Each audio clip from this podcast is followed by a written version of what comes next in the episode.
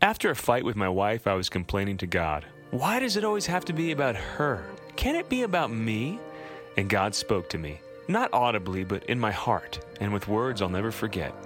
He said, You have every right to make it all about you, to put your own needs first. You have every right to be average, to be ordinary, and not to become a saint. Suffice it to say, I retracted my prayer. and in retrospect, I think God wasn't only calling me to holiness, but to happiness. The days I wake up and say, My wife is lacking these five traits of a perfect spouse, I should tell her. Those aren't my best days. The days I wake up and ask myself how I can make her the happiest wife on earth, I end up being the happiest husband. Go figure. Jesus said, Whoever wants to save their life will lose it, but whoever loses their life for my sake will find it.